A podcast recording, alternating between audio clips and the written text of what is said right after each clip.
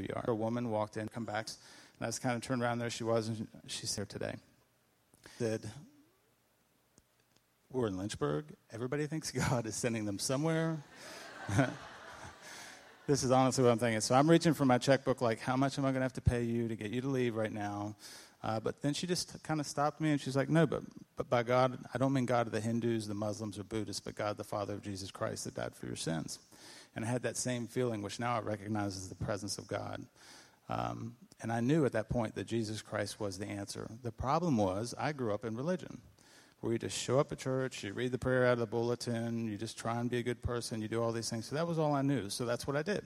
I went back to um, a pretty orthodox church over on Timberlake, showed up, read out of the bulletin, did all those things, and nothing was changing. And I was just getting really frustrated. And so I got invited here to Blue Ridge, and uh, a guy, Stephen Dunn, told his story, and it was really similar to mine. So I asked him if I could go to breakfast with him. He just happened to meeting Woody for breakfast, and this was about 10 years ago, 11 years ago. And so I sat down, and I didn't say anything for the first three times, and they were very gracious. They didn't make me say anything. And so finally, after three times, they're like, Will, what's your deal? So I told him the story about the woman that came in my office, and like, really? You're just now telling us about this? And I was like, yeah, I'm still trying to figure all this out. I don't know what's going on.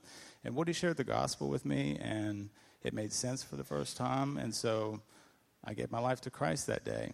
And from then on, it was just a, uh, it's been a purely experiential journey journey for me, which is good because if I went to a, a class and just studied it, it would have been like all the other school. It would have meant nothing to me.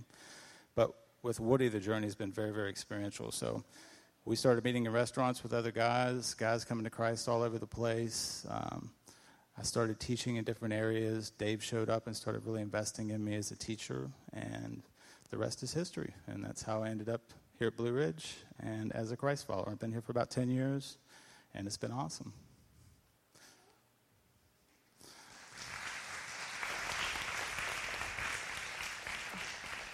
Um, so I love all that because you took this all of the, the scary questions. part. This, I know. I'm she knows him. me. um, as you were going from unbelief to belief, and you're going through all the questions that you'd had your whole life, I want to pick out the part of your story. Um, I know you, you talked about it a little bit, but can you really pinpoint what it was that moved you from unbelief into faith? I had a personal encounter with Jesus Christ. Mm-hmm. And so for me, it went from being just kind of factual ideas to, and sometimes I hesitate to tell that story because for different people it looks differently. But Jesus showed up in my life in a really practical way by sending the woman into the office, mm-hmm. specifically answering the questions and then immediately connected me with community. Mm-hmm. But it was no longer like a religious factual check. It was like, I know Crystal. Mm-hmm. You know, I, I, know her. I've known her for years. I could tell you stories about her. So, and all at once, that's the way my relationship was with Jesus. It wasn't like he's some guy in the Bible and I can tell you about him. I knew him mm-hmm. and he knew me. So it, it, became a real relationship for me, mm-hmm. and that's key. That's awesome. Thanks, mm-hmm. Will. That's Thank it. you for coming. You did great. Thank you. Awesome. So we're going to bookend our night tonight, guys, um, with stories because what he said about the relationship part and the experience part is really true, and it's going to be key in what we talk about tonight. Um, on your notes, if you guys will go ahead and pull those out, um, there's a box at the top.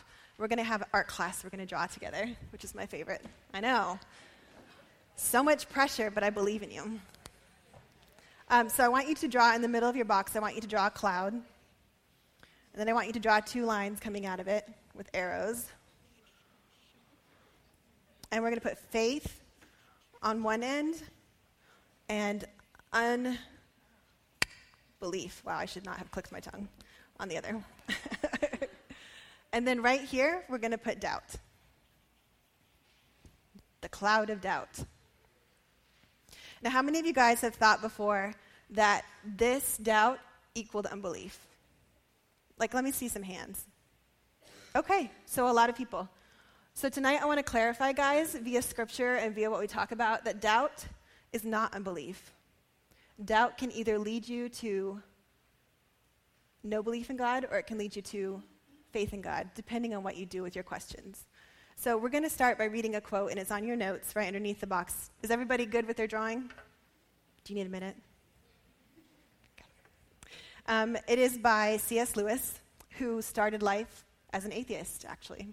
Um, I don't know how many of you guys knew that, but he was an atheist before he was a Christian. And he says this He wrote this book called The Problem of Pain.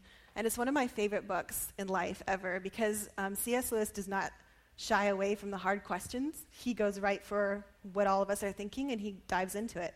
And he says this If God were good, he would wish to make his creatures perfectly happy. And if God were almighty, he would be able to do what he wished. But the creatures are not happy, therefore, God lacks either goodness or power or both. Isn't that great? Um, I have heard this thought process. Um, I have felt this sometimes. Um, I think everyone has asked the question, and maybe you're asking it right now um, if God is good, why is there pain and why is there suffering in the world? Or another way I've heard this asked is um, if I were in charge, I would never send people to hell, and God is supposed to be love. So why does God, who is love, do that? There can be other smaller questions like, why am I not able to get any traction in my life? Like, why do I just hit one wall after another wall? Um, what about questions that have to do with things in the Bible that you don't understand? Or things in life that you don't understand? There's a ton of questions. All of us have questions. And if we don't have questions, we're probably not living in faith. We're probably just living in a box or a routine or a lifestyle. And we're not really concerned with what we're doing. Because don't we ask questions about what we care about, really? Like, if I care about my husband, I want to know how he's doing, how his day was. I want to know why he's upset. If we're caring about what we believe in, we're asking the questions. But it does feel a little awkward to ask this out loud in church, right? Like, don't you feel a little like clammy or sweaty saying, like, oh, if God is love, why does he send people to hell? But we're in church? Like, nobody tell the elders that she's saying this, you know? Um, but it's okay to doubt. And Jesus had a lot of people in his inner circle that asked hard questions. For example, Thomas. I don't know if some of you guys know the story of Thomas the Apostle, but he is called Thomas the Doubting Apostle because all he ever did was ask questions. And I love him for that because he asks the hard question that everyone is thinking, but like nobody's brave enough to say. Like, I can't go into it. It would be a whole other sermon, but like we'll have to go through it. It's in your homework actually, so do your homework because there's some good stuff in there. Um, so when I was prepping for this talk, I kept asking God, like, how do I put this in visual terms because I'm a visual learner. Um, and I always want to see something that helps me like wrap my brain around an idea. Um, so here's our spectrum. And at one point or another, like we've talked about, we're all going to be in this cloudy area right here. I want this closer. We're all going to be in doubt. And we're probably going to be in doubt more than once in our lives. Um, so here's what we, we need to know, starting with doubt. The first thing is that we have limited understanding. We don't know everything. We're always discovering new science, new information, new experiences. We're learning things that we didn't know before as the human race. We have a lack of knowledge. We don't know everything about ourselves or our world or the universe. The second thing is that truth is not afraid of examination. Asking questions is okay. You have to ask questions to learn. You have to ask questions to find out. If something needs to be hidden, or there needs to be an excuse made for it, it's not truth. And we want to find the truth. If God is real, then he is not afraid of my questions.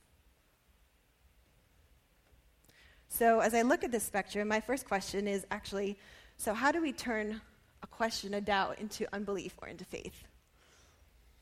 And I want to go back to the quote and the question I read to you guys at the beginning of the talk, um, which was if God was good, he would want to make his creatures happy.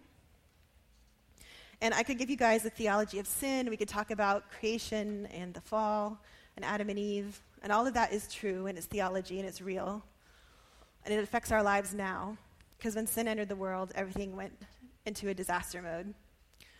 But when I've heard that question before, it's never come, in my experience, and my experience is limited, but it's not come normally from more than one of two places.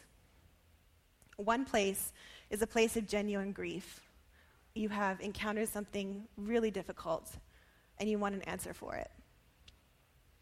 So think of the thing that you last read or you last experienced that moved you in grief in that way, where you were just broken?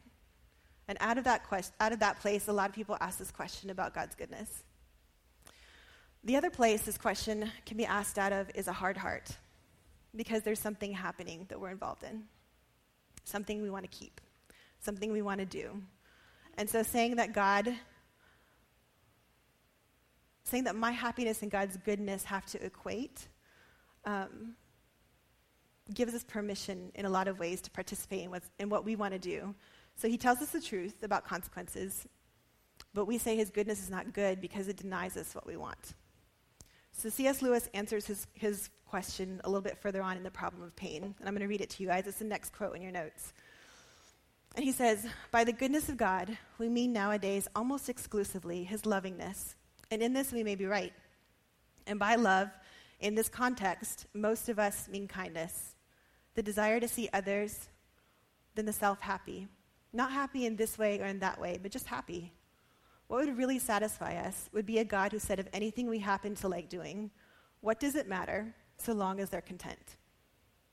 We want, in fact, not so much a father in heaven as a grandfather in heaven, a senile benevolence who, as they say, liked to see young people enjoying themselves, and whose plan for the universe was simply that it might be truly said at the end of each day, a good time was had by all. Not many people would formulate a theology in precisely those terms, but a concept not very different lurks at the back of many minds. So, what he's saying there is that all of us, whether we really realize it, vocalize it, come to this place at some point in our lives where we want God to just want us to be happy. And so when that question of God's goodness and our happiness becomes the reason not to move toward God, it becomes unbelief. So when the question becomes the reason not to move towards God, it becomes unbelief. So on your little thing, ooh, I cannot spell reason. What's the problem? Thank you. I'm blonde, guys. You'll have to go with me. Okay, unbelief. Does that make sense? So it's not wrong to ask the question, but when the question becomes the reason, then it's unbelief.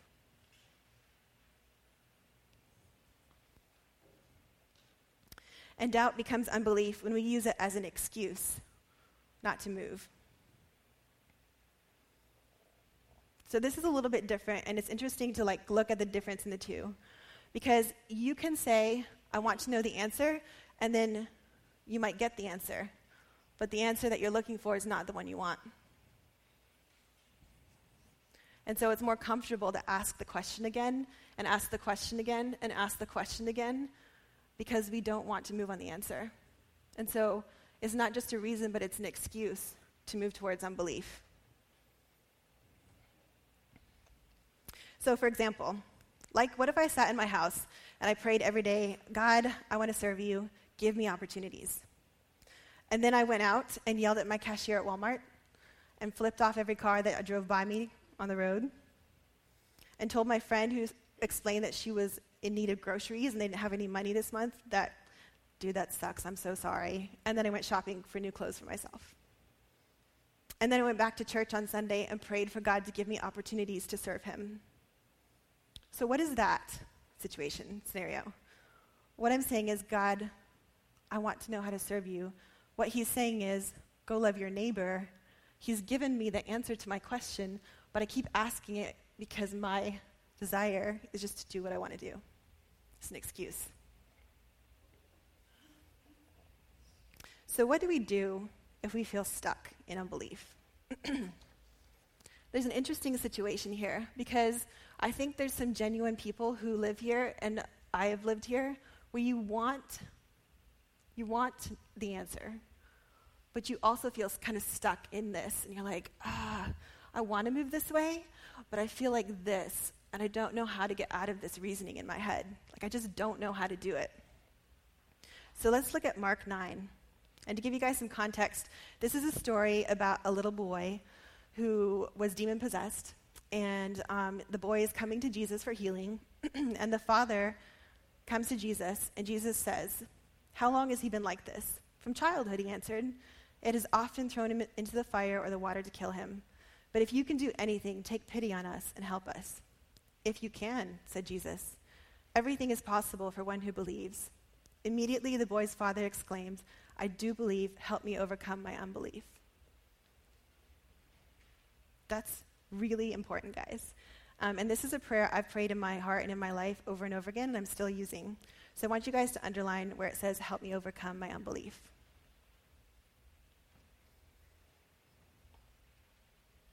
I think sometimes we think that God is like not aware of our questions, um, that He doesn't know the turmoil that's on the inside, but He does.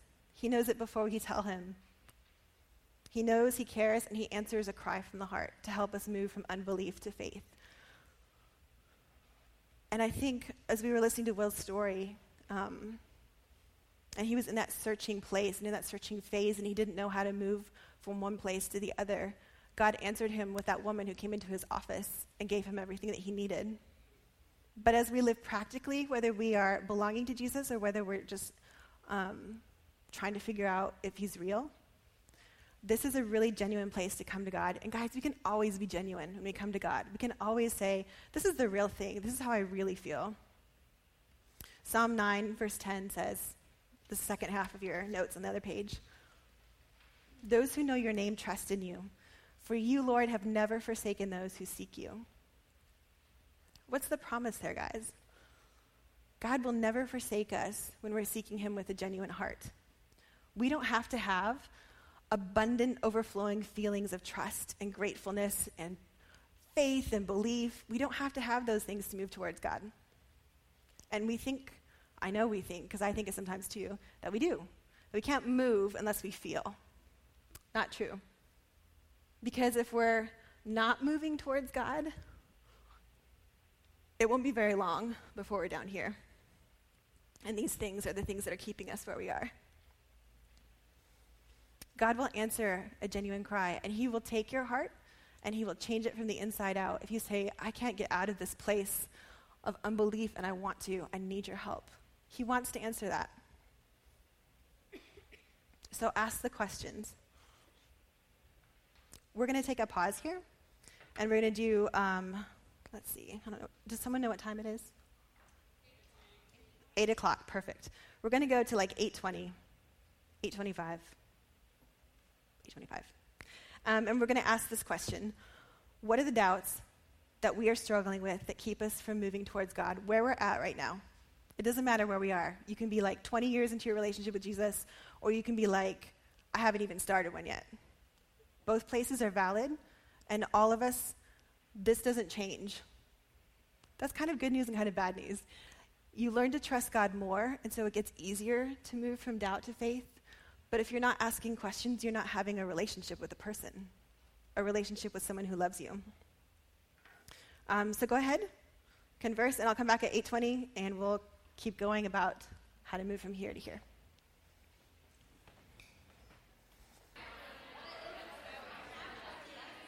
Okay, I love to hear the conversation and the laughing. I love to hear you guys talking. That's great and I'm sorry to interrupt you. Okay, so what is the word we've been using a lot in our conversation about doubt and questions? Does anybody know? The word?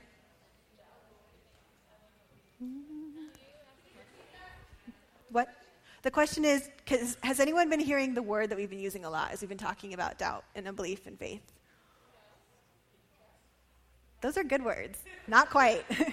I can I know the teacher's like, I know, I know, pick me. the word is movement. Yes. So faith requires movement. So we've talked about what happens and how we get from doubt to unbelief. In order to get from doubt to faith, that requires us to move. Now, here's the question Do we move before we have the answers?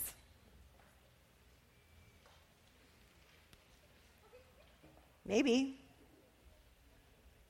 Um, that story that we talked about in Mark of the little boy and his dad, and his dad was like, I don't know if you can do this. And Jesus was like, What do you mean if I can? And then he was like, I don't know, help me. Um, that's the crystal translation. Please don't repeat that. um, that same story is in Matthew. But at the end of that story in Matthew, they put a little, he, or Matthew writes a little piece of conversation that Jesus had with his disciples. And he says, Truly I tell you, if you have faith as small as a mustard seed, you can say to this mountain, Move from here to there, and it will move. Nothing will be impossible for you. So, what Jesus is saying is that that man's little mustard seed of faith, and I meant to put mustard seeds on your tables tonight and totally forgot. Mustard seeds are like the tiniest seed. They're so small, you guys. It's like hard to see. It's like a speck. It's super little. And so Jesus is saying that speck of faith was the Father saying to him, Help me in my unbelief. And that is all you need. That is all you need to move from doubt to faith. It's just enough to say, Help me, Lord. So, twice now, he said that nothing is impossible for those who believe. But what does that mean practically? Because if you guys are like me, I'm like, mm, okay, so I get that I need to ask for help in my unbelief or in my doubt. But then what does that mean for like real life and moving into faith? James 1:22 says, "Do not merely listen to the word and so deceive yourselves. Do what it says. Anyone who listens to the word but does not do what it says is like someone who looks at his face in a mirror and after looking at himself goes away and forgets what he looks like." So what is scripture saying again? that faith looks like action, moving, doing. And if you've grown up in church or if you've grown up in Blue Ridge, you'll have heard one of two theories. One theory is that you get to heaven and you get to God and you get to Jesus by doing good things, which is, by the way, not true. And then you've heard the only way to step into relationship with God is just giving yourself to Him, surrendering your life and saying, It's yours, I'm yours. And that is true. So, how does this make sense? We talked about in free speech earlier this year that your mouth reflects what your heart believes, that your words reflect what your heart thinks, right? In the same way, what you do in your life reflects what your heart believes. So, like I, I gave you like the silly example of like, I want to serve you, God, but then I go out and treat everybody like crap in my life. My actions reflect what's in my heart, not what my mouth is saying. Does that make sense? So, if what you believe doesn't affect your life, your choices, your decisions, and your behavior, you don't actually believe it. So, if you're looking for someone whose faith is real, and we can be honest for a second, we've all known people who've said, I love Jesus so much, and then they live a life that we're like, no, you definitely do not. You know? Maybe you know them, maybe you've been hurt by them. We've all been there. So, again, if what you believe doesn't affect your life, you don't believe it. If Jesus doesn't have ownership of your life, then you're not, you're not believing in him as your Savior. We can't logic God out. He's a person to be experienced. So the next fill in the blank is that God is a person to be experienced, not an idea to be logicked. Is logic a word? Thank you. Cool. I'm just full of good grammar tonight, you guys. This podcast is going to be so fun. How do we spell logic? I don't know. Let's just find out. L O G I C E D? K? C K? Do what you feel. I don't. C K. Okay. Do it, do what makes you feel right with the spelling. Yeah. So here's the difference, guys. Here's the difference between logicking him out and experiencing him. And it's what Will talked about in his story. Logicking, logicking got out. What? Logistically analyzing God. Reasoning. I like my word better.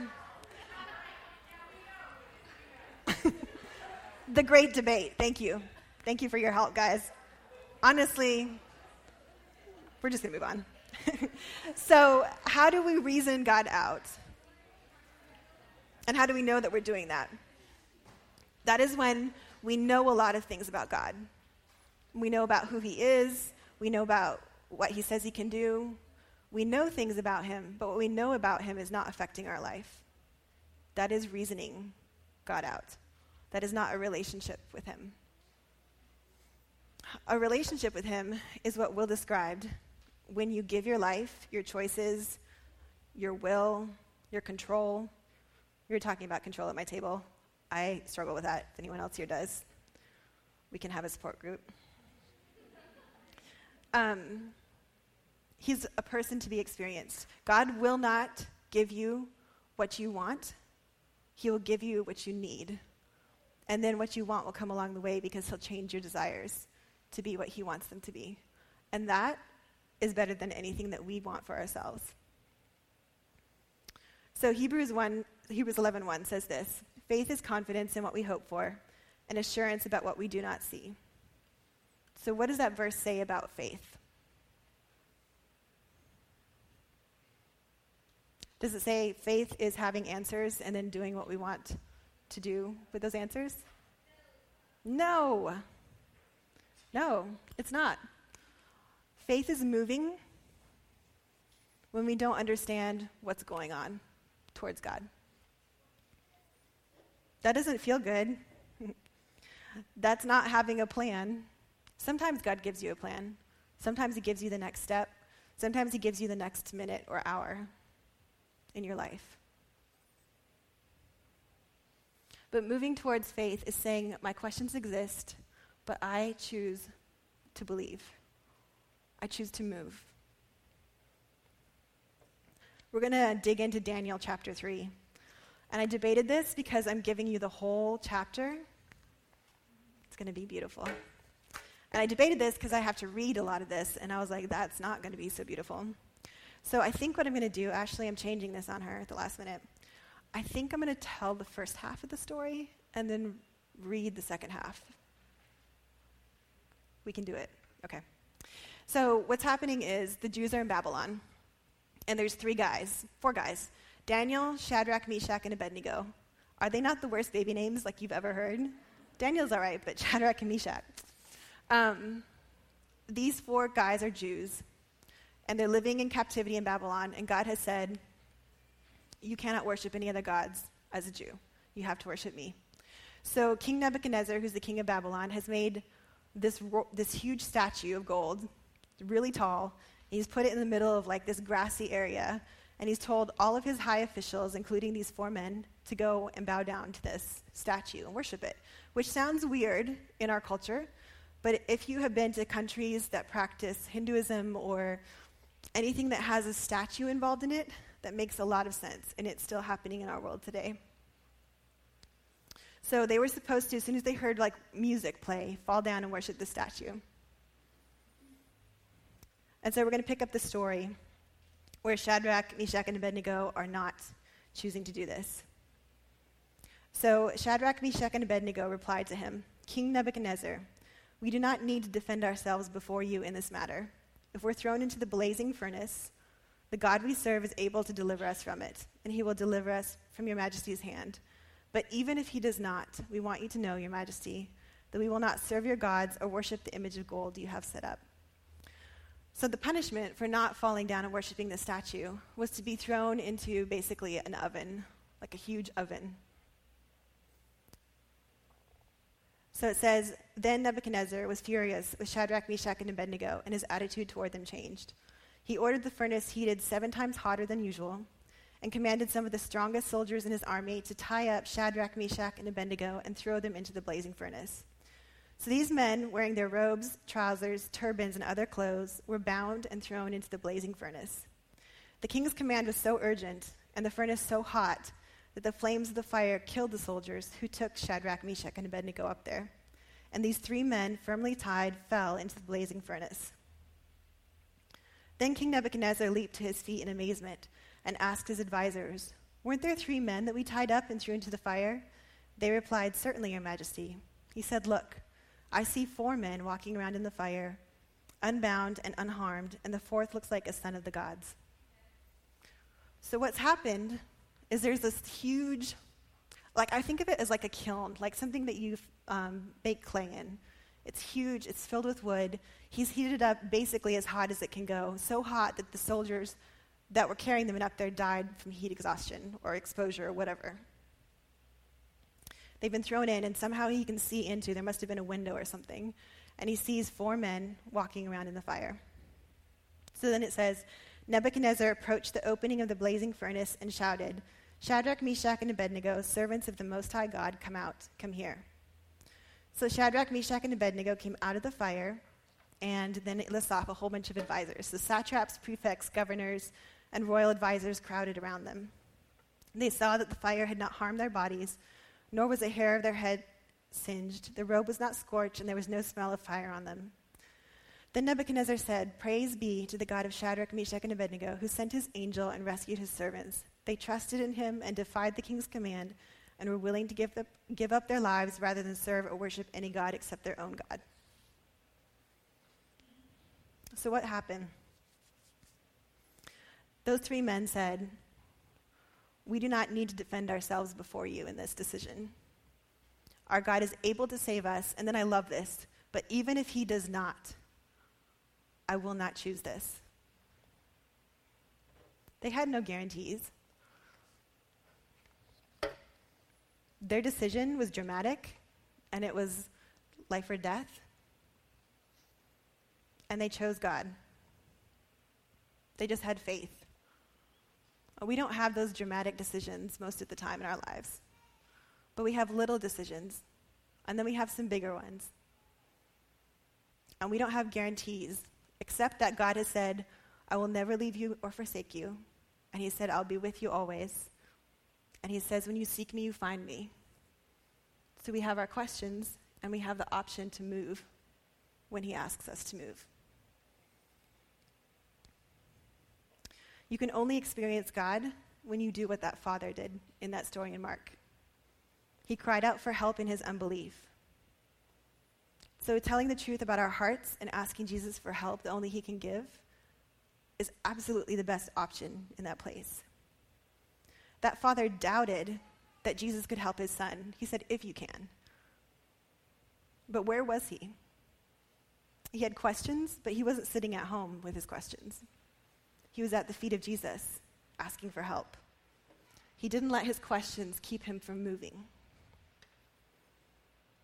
Shadrach, Meshach, and Abednego experienced one of the most amazing stories in Scripture a miracle because they believed in his love without guarantees. We're going to read the last scripture, which is Hebrews 12, 1 through 3. And it says, Therefore, since we are surrounded by such a great cloud of witnesses, let us throw off everything that hinders and the sin that so easily entangles. And let us run with perseverance the race marked out for us, fixing our eyes on Jesus, the pioneer and the perfecter of faith. For the joy set before him, he endured the cross scorning its shame, and sat down at the right hand of the throne of God. Consider him who endured such opposition from sinners so that you will not grow weary and lose heart. You know who's in that great cloud of witnesses that the scripture describes watching us live our lives for Jesus? It's that father who doubted but came. It's Shadrach, Meshach, and Abednego. They're human, just like us, and there are examples. And I like imagine in my mind that they're shouting at us as we come to a crossroads of decision. And they're saying, Don't wait, move. They're saying, God has got you in this, believe. They're shouting at us to go and to keep going and to step forward with our doubt, with our questions, but throwing off the weight that they want to drag us down with. I'm going to invite Kate to come up and share a little bit of her story and her journey with doubt. Kate is one of our crash leaders. I've known her for almost three years? Two years? I don't know, a while. Three? Cool. So, here you go. Um, Crystal asked me just to share a little bit of my season of doubt with you and just how I moved through that. Um, and just to start out, I guess it started with me questioning God's goodness and um, yeah, like why in his goodness in asking us to live for him instead of ourselves. It looked better to me to live for myself. Um, and from there, I went to doubting his existence.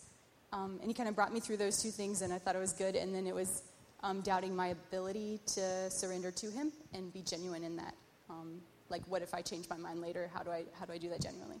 Um, so that process for me um, was like a year and a half um, about like actively dealing with that. And then I think it was like January that I was able to surrender, but it was September that I was baptized. So it was a long process. Um, but he was really faithful in bringing me through it. Um, and as I tried to think of things um, to share, I didn't want it to be like a, a to do list of like, do these things and it'll take care of it. Um, for me, like, I was heading that way with my doubt into unbelief. And I feel like um, on my own, I would not have, have moved and been able to turn around. And God, I think it was slow, but He kind of picked me up and turned me around um, to head towards faith. So I think the big thing um, for me was asking God for help.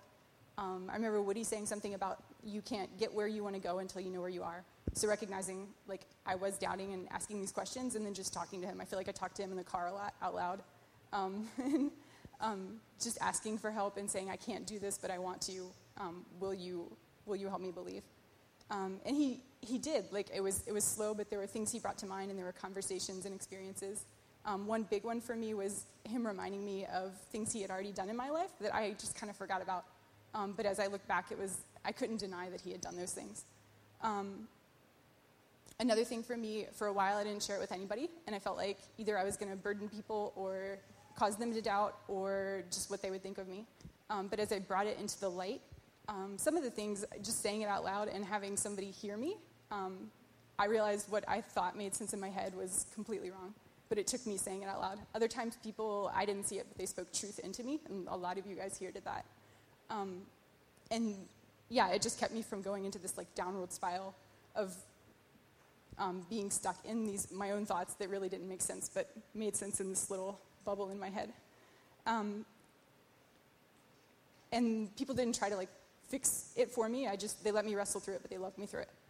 Um, another thing for me was staying in community, um, seeking God in Scripture, um, and just stepping into things as he, I felt like he led me to do things. So one of those was Nicaragua. Um, I didn't know where I was going. I was doubting completely. Um, I didn't have anything to give. Um, but on that trip, I met people, um, like we talked about, women coming out of prostitution and then going right back into it. Um, and solutions like offering other jobs, and then they, they just go back in a cycle.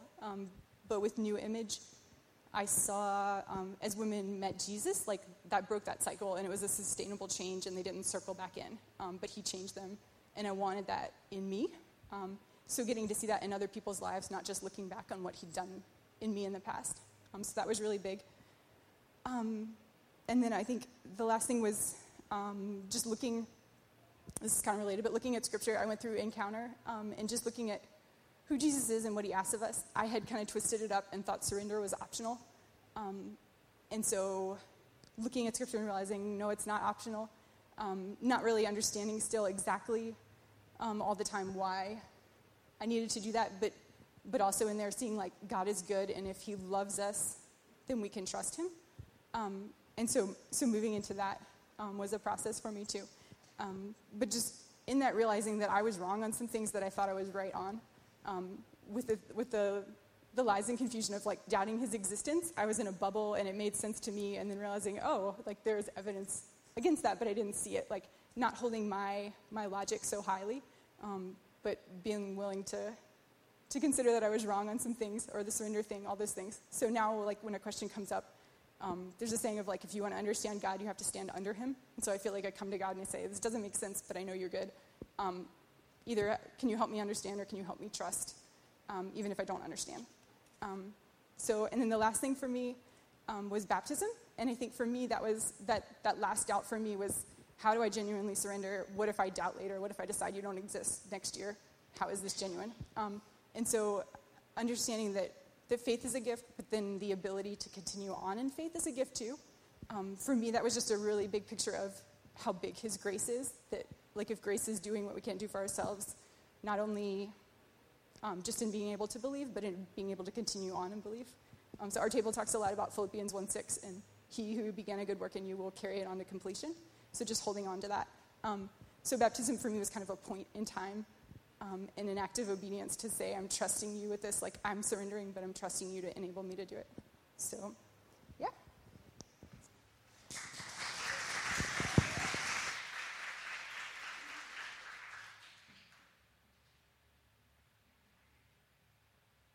had the privilege of being one of the people that had conversations with Kate during that year and a half. And to tell you guys that her story is one of my favorite stories in Crash, that's really true. Because I've seen her ask the hard questions and then do this move when God asked her to move, and then see her experience Him.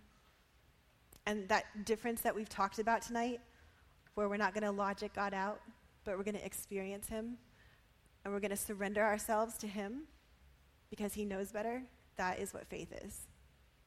It's not that complicated. But it does require us t- to surrender our pride, to surrender our will, to surrender our rights. None of that is comfortable, but all of that is true. And all of that is the way to where we ultimately want to go, which is goodness, which is peace, which is the life, not that we want to have, but the life that we need, and a fulfilling life. So um, I'm going to invite the band, there they are.